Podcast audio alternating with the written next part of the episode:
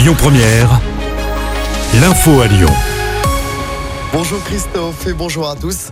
Une semaine après la rentrée scolaire, un rassemblement est déjà prévu à Lyon cet après-midi. Le rendez-vous est donné à 14h devant l'inspection académique située dans le 7e. Les syndicats dénoncent une rentrée chaotique dans les écoles du département. De nombreux enseignants n'ont toujours pas d'affectation. Certains ne connaissent pas leur complément de service. Voilà ce que disent les syndicats. Dans l'actualité locale également, cet incident à la raffinerie de Fézin. Une immense flamme était visible hier soir au sud de Lyon. En cause, un dysfonctionnement d'une unité de la raffinerie, ce qui a conduit à l'utilisation de la torche sud de la plateforme vers 20h hier soir. Total se veut rassurant sur les conséquences. Total décrit cette opération comme normale.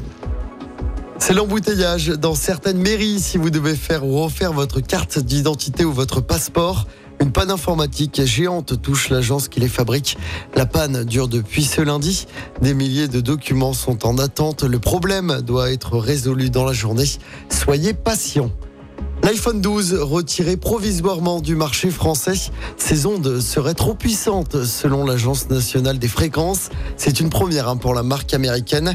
Le ministre français délégué au numérique précise hein, que la mise en règle du smartphone passe par une simple mise à jour du logiciel.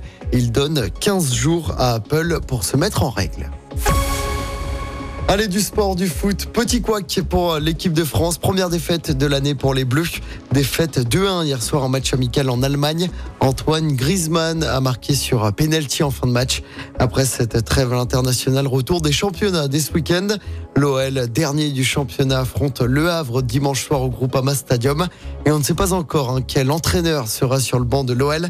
Après le départ de Laurent Blanc en début de semaine, l'Italien Gennaro Gattuso a donné son accord à l'OL hier, mais John Textor n'a pas encore pris sa décision.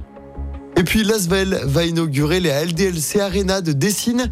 Ce sera le 23 novembre prochain face au Bayern Munich en Euroleague.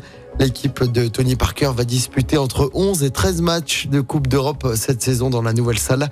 La salle qui pourra accueillir 16 000 places pour les spectacles, 12 000 pour les euh, événements sportifs.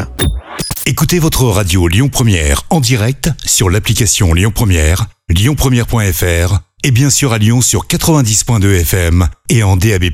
Lyon